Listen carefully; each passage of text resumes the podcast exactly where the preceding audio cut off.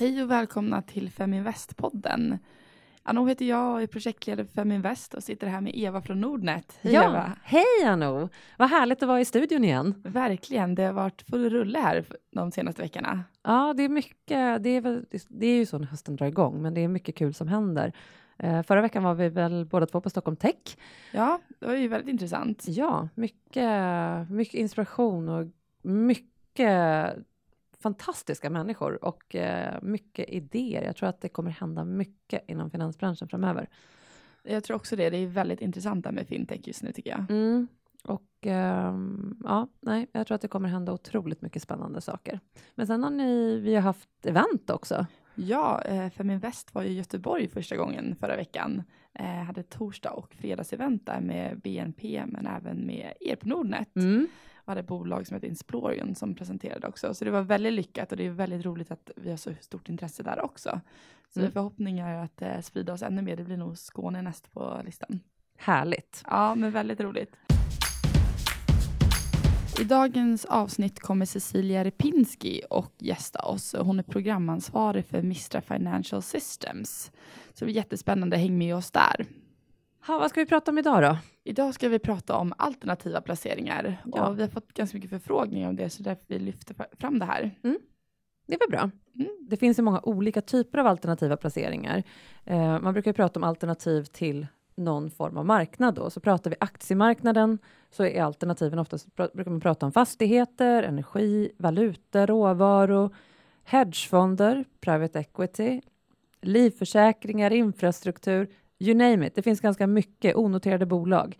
Eh, det kan i princip vara allt som ger någon form av avkastning. Men vad är det då man letar efter? Ja, men det man letar efter när man eh, investerar i någonting som är ett, en alternativ investering är ju att skapa diversifiering, det vill säga en riskspridning. Att man har någonting som inte rör sig likadant som den investering man har i olika marknadsklimat. Man letar efter avkastning, kan vara en trygghets eh, komplement eller en krydda i portföljen. Något som är väldigt känt är ju Yale-modellen mm. eh, som används just för att sprida sina risker. Vad säger den mer? Ja, men, eh, Yale-modellen handlar ju om att det är en modell som är framtagen där man tittar på att sprida eh, tillgångar. Just Yale-modellen brukar prata om sju tillgångsslag eh, och det finns en särskild eh, fördelning mellan dem som jag inte kommer ihåg i huvudet, tyvärr nog. men, men det de brukar prata om är ju inhemska aktier, globala aktier, onoterade hedgefonder, fastigheter, råvaror, räntor är väl det som liksom, i klarspråk betyder att eh, man har inv investeringar som inte korrelerar med varandra. Lite det jag var inne på, att har du en till, ett tillgångslag som går upp i en viss marknad så vill du ha någonting som kanske inte går upp lika mycket i den marknaden. Men när marknaden vänder så, så korrelerar de här inte med varandra, så att de följer inte varandras utveckling. Så att du, har, du, du sprider riskerna helt enkelt, så att du får en mer jämnare och lägre risk i portföljen. För det är ju det det här gör, att du sprider risken på olika tillgångslag och tar ner risken i, modell, eh, i portföljen. Um, om vi kikar lite på råvaror som är ett exempel på en alternativ tillgång. Mm. Eh, fördelen med råvaror är ju att liksom, man kommer alltid behöva mat och bilar kommer alltid behöva bränsle. Eh, man behöver värma upp husen så att det, det är någonting som alltid används. Mm. Eh, så därför kan det ju vara bra att ha en, en del av exponeringen mot just råvarusektorn. Men hur stor del av portföljen ska man ha egentligen i alternativa placeringar? Det där är ju omöjligt att svara på. Det är väldigt individuellt. Men eh, man ska ju bygga upp den i första hand eh, så att man känner sig bekväm med vad man har för innehav.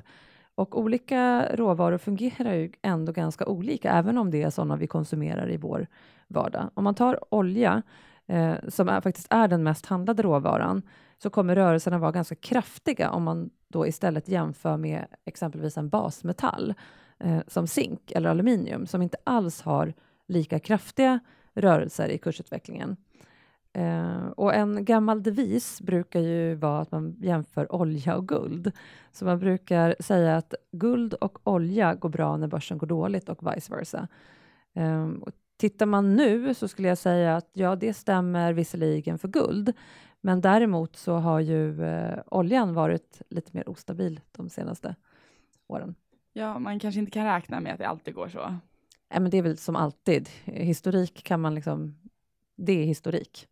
Ja, vi, man säger att eh, alternativ placering kan vara oberoende från just börsen går. Eh, det man ska tänka på är ju som sagt att det, det, påverkas faktiskt av andra faktorer, som till exempel konjunkturen. Eh, vad är det mer det kan påverkas av?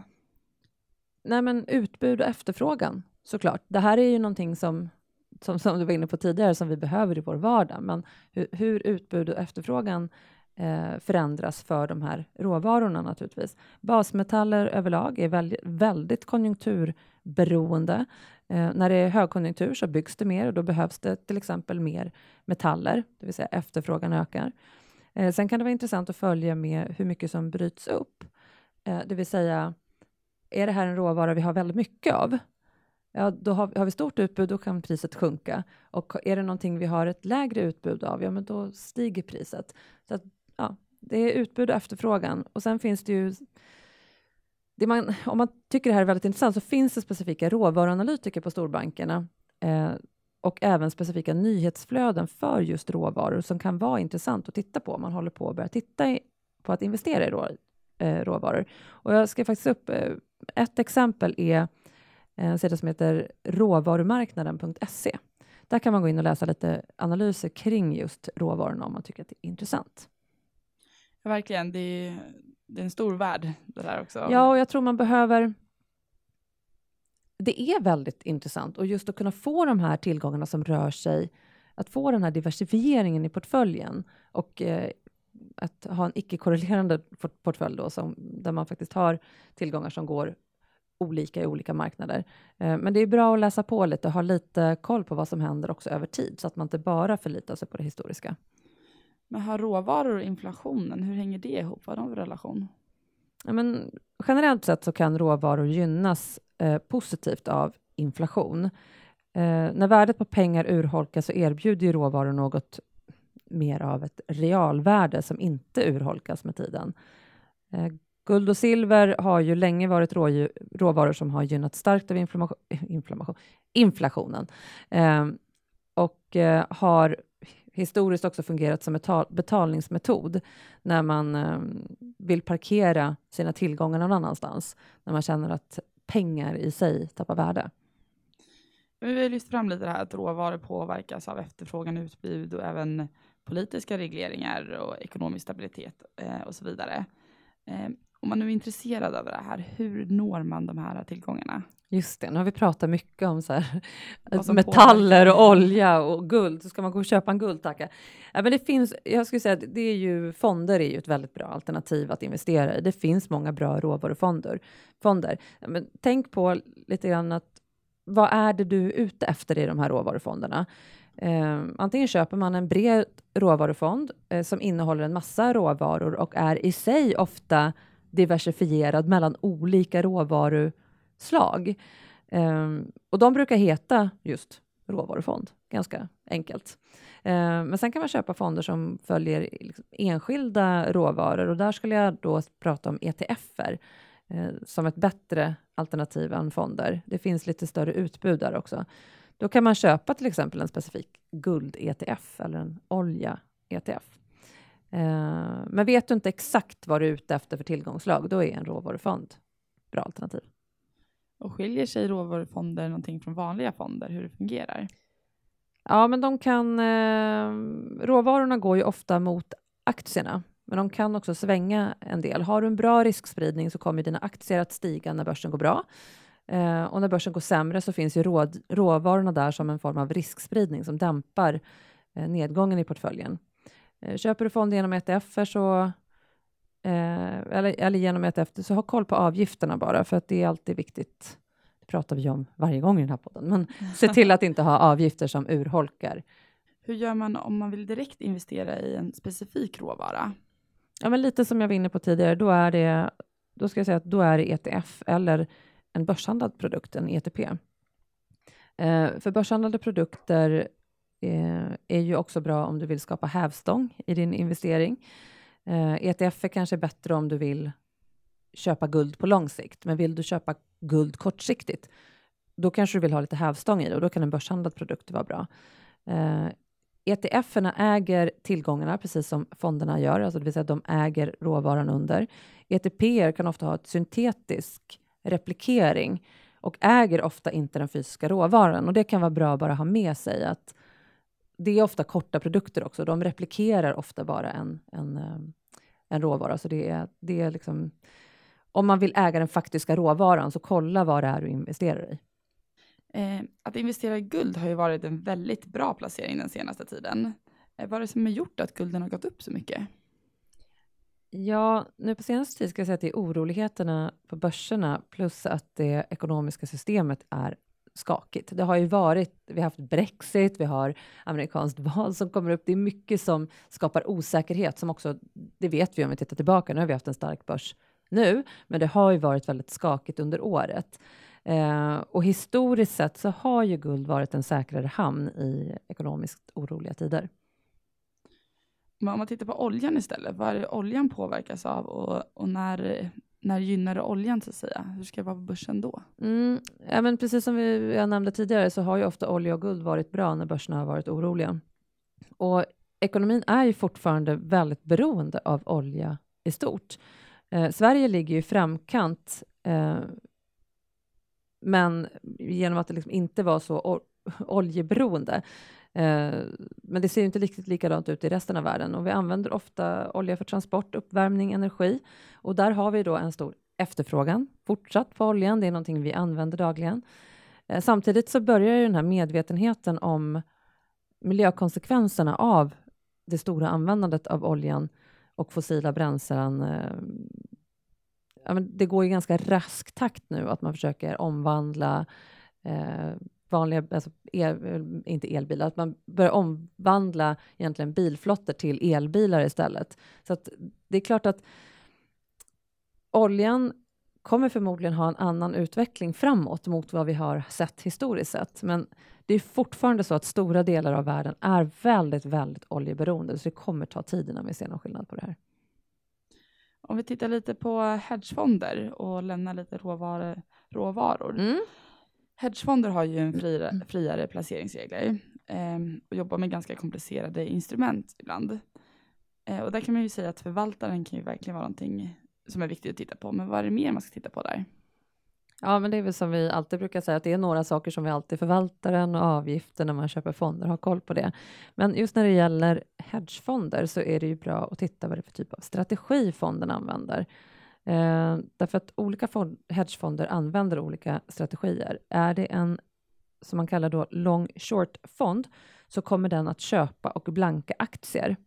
Eh, en arbitragestrategi går ut på att man gör en massa små, men inte så riskabla vinster kontinuerligt. Och sen har du då multistrategi, som du kanske då kan höra på, på namnet, att den innehåller flera olika strategier i en och samma fond. Sen kan det också variera vad det är för olika tillgångar fonden placerar i. Äger hedgefonden bara aktier eller sprider den sig också över råvaror, valutor, räntor och så vidare? Eh, och den här informationen hittar man ju då på fondens hemsida. Eller så kan man titta på Nordnets hedgefondtorg så får man en bra överblick över de olika hedgefonderna. Vad som finns där ute. Mm. Eh, någonting som omtalas eh, när det kommer till hedgefonder är ju CTAs. Mm. Vad är det för någonting? Vi slänger oss med många akronymer i finansvärlden. Ja. CTA är då vad man brukar kalla för systematiska kvantitativa hedgefonder som följer en eller flera modeller. Eh, och det här är också vad man då brukar kalla för kvantitativa strategier. Och exempel en, en fond som är ganska känd är ju Lynx. Mm. Eh, och sen finns det lite, det finns flera av de här. Eh, SEB Asset Selection Opportunity och så vidare. Men det är mer en kvant, kvantfond. Det känns som det går lite åt det hållet. Ja, det kommer mer och mer mm. av den här typen av eh, fonder som baseras på algoritmer och annat. Så att det, ja, det är spännande att följa. Om vi ska sammanfatta lite, vad har vi pratat om idag? Vad är det man ska tänka på just med alternativa placeringar? Nej, men det är ett väldigt bra komplement tycker jag eh, till att eh, diversifiera och eh, minska korrelationen i portföljen, det vill säga att du har en portfölj som, eh, som är lite stabilare över tid. Eh, men eh, råvaror i sig kan också vara väldigt volatila. Eh, så att man behöver veta, det kan vara bra om man är lite nybörjare att sprida också på råvarorna, så att kanske börja med en råvarufond och skapa ett intresse eh, för de här delarna och sen så kan man då börja successivt komplettera portföljen och kika lite grann på, eh, på Yale-modellen. Det har varit väldigt framgångsrikt de som har investerat efter den och tycker man att det är spännande så kan man ju kika på det. Ja, men verkligen. Det känns som mycket bra tips här. Ja, lycka till med era investeringar. Nu sitter jag här med dagens gäst som är Cecilia Repinski som är programansvarig för Mistra Financial Systems. Hej Cecilia! Hej Anno! Vad roligt att du är här med oss. Tack så mycket för att du fick komma. Kan du inte berätta lite om vad du gör? Det är ju väldigt intressant. Jo, jag arbetar på Handelshögskolan eh, och på Handelshögskolans centrum för hållbara marknader som heter MISUM. Och här så koordinerar jag ett stort forskningsprogram med 55 forskare om hur finanssektorn kan verka för omställningen till en hållbar ekonomi. Och vi lever i en värld med stark befolkningsökning och ett stort tryck på vår planet och vi vet ju alla att vi behöver leva smartare för att verka länge på den här planeten och här är finanssektorn en nyckelaktör som kan finansiera själva omställningen till en smartare och mer hållbar ekonomi. Miljöpåverkan är ju en väldigt aktuell fråga. Eh, och det kan vara ganska lätt att glömma bort att de här eh, valen man gör på börsen faktiskt kan påverka miljön indirekt. Eh, vad är egentligen en högriskbransch och vad bör man tänka på när man investerar i den här typen av bolag? Högriskbransch från ett hållbarhetsperspektiv sett, det är branscher med störst risk för signifikant skada mot människa eller miljö. Till exempel gruvindustri eller utvinning av olja eller gas. Och det kan till exempel handla om dammar som brister och giftiga lermassor som ödelägger byar, som är fallet med BOP Billerton förra året. Eh, man kan säga så här att ju högre generell risk som råder i en bransch, desto viktigare är att de bolag som verksamma i den branschen arbetar seriöst för att motverka olyckor. Och om man då vill investera hållbart, vad är det man ska ta och tänka lite extra på? Mitt råd är att välja bolag som bedriver ett bra förebyggande arbete i alla sina anläggningar med tydliga riktlinjer och system. Och bolag som har bra ordning på sitt hållbarhetsarbete, de brukar också sköta sig på andra områden och vara goda placeringar. Ett exempel på ett bolag där det brast är till exempel BP och olyckan med Deepwater Horizon som exempelvis kostade Norges bank en miljard euro. Ja, det är ju galet eh, vilka konsekvenser det kan ha. Eh, vi pratade om att klimatet har gått från etik till materialitet. Eh, vad menar vi med det och hur påverkas investerare av det? Det är en jättespännande fråga. Eh, klimatproblematiken påverkar investerare på två olika sätt. Dels genom att klimatförändringarna leder till så kallade fysiska risker i form av naturkatastrofer, till exempel översvämningar, torka, som ger effekter på produktivitet och inkomster för drabbade bolag. Och dels så väntar helt nya regelverk. Världens ledare har pekat med handen och klimatavtalet i Paris har ju också ratificerats av både USA och nu också av Kina som är värd för G20-mötet. Och den här typen av nya regelverk leder till att det kol som ligger i marken, det kommer att bli väldigt dyrt att nyttja och i vissa fall till och med olagligt. Och det betyder att bolag som värderas utifrån sina tillgångar i fossila bränslen kommer att nedvärderas. Och de banker och investerare som är alltför hårt exponerade mot fossila tillgångar, de, de löper störst risk här. Så det gör att klimatfrågan, det handlar inte bara om någon form av moraliskt ansvar, utan i allra högsta grad viktigt för bolagens framtida intäkter och värdering. Har du några exempel på det här?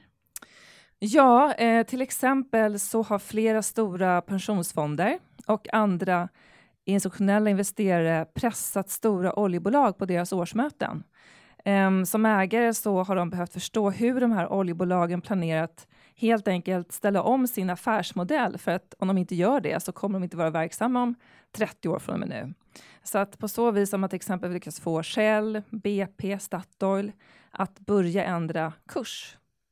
Eh, ett annat exempel är Storbritanniens centralbankschef Mike Carney som menar att klimatkrisen riskerar att utlösa nästa finansiella kris om inte banker, investerare och försäkringsbolag snarast börjar fakturera in klimatrisk i sina beslutsprocesser. Och allt fler beslutsfattare eh, uppmuntrar också banker och andra aktörer att göra så kallade stresstester. Ja, vi kan ju säga att eh, klimatkrisen kan ju verkligen ha negativ påverkan på börsen. Eh, men vad bör man som investerare vara extra uppmärksam på? Ja, man kan titta på effekterna på börsen eh, på tre olika nivåer. Dels kan man ta ett globalt perspektiv, till exempel många riktigt stora långsiktiga ägare som pensionsfonder, de, de äger ju aktier nästan till alla noterade bolag som finns. Och för de här investerarna så är systemriskerna med klimatförändringarna en reell risk. Ett stabilt klimatsystem är helt enkelt viktigt för att den totala portföljen inte ska påverkas av fysiska risker. För att om man till exempel äger aktier i bolag som driver klimatförändringarna hårt så riskerar det att skada övriga tusentals bolag som man har i portföljen. Och det skulle naturligtvis också märkas på börsen på lång sikt. Sen kan man titta på, eh, på frågan utifrån olika sektorer eller olika regioner som påverkas av klimatförändringar. Till exempel vattenbrist. Eh, ser man torkan i USA så har det påverkat jordbrukssektorn och priserna på råvaror som går upp och det leder till spekulationer som märks på börsen. Eh, ett annat exempel är klimatförändringar som ger upphov till extremt väder, till exempel översvämningarna i Thailand 2011. För det slog ut fabriker som tillverkade bildelar och det påverkade direkt fordonsindustrin i Japan och också börsen där. Både Toyota och Hondas börsvärden sjönk mer än 20 procent vardera och Nikkei-index i Japan sjönk med 15 procent under samma period. Och om man vill titta på enskilda bolag så är ett klockrent och tydligt exempel Peabody som är ett av de största kolbolagen som nyligen gick i konkurs på grund av fallande kolpriser och skärpta miljökrav och deras aktie fullkomligen kollapsade på börsen. Ja, det är verkligen bra att vara uppmärksam på de här faktorerna. Eh, man har ju tidigare sagt bilen, biffen och bostaden. Nu har man även lagt till börsen. Hur kan vi som privata investerare vara med och påverka? Vad kan vi göra? Ja, dels så tror jag att man ska vara uppmärksam på i vilken utsträckning bolagens inkomster kommer från utvinning av fossila bränslen och särskilt kol. Och många menar ju på att det här är ju inte bara en långsiktig risk utan en, en risk som är inom en ganska snar framtid, medium lång tid i alla fall. Eh, och som privata investerare så kan vi se över vilka bolag vi investerar i och är det energibolag så kan man se i vilken utsträckning de försöker diversifiera sin portfölj mot förnyelsebart. Um, och man kan också till exempel om man sparar i fonder välja så kallade hållbara fonder.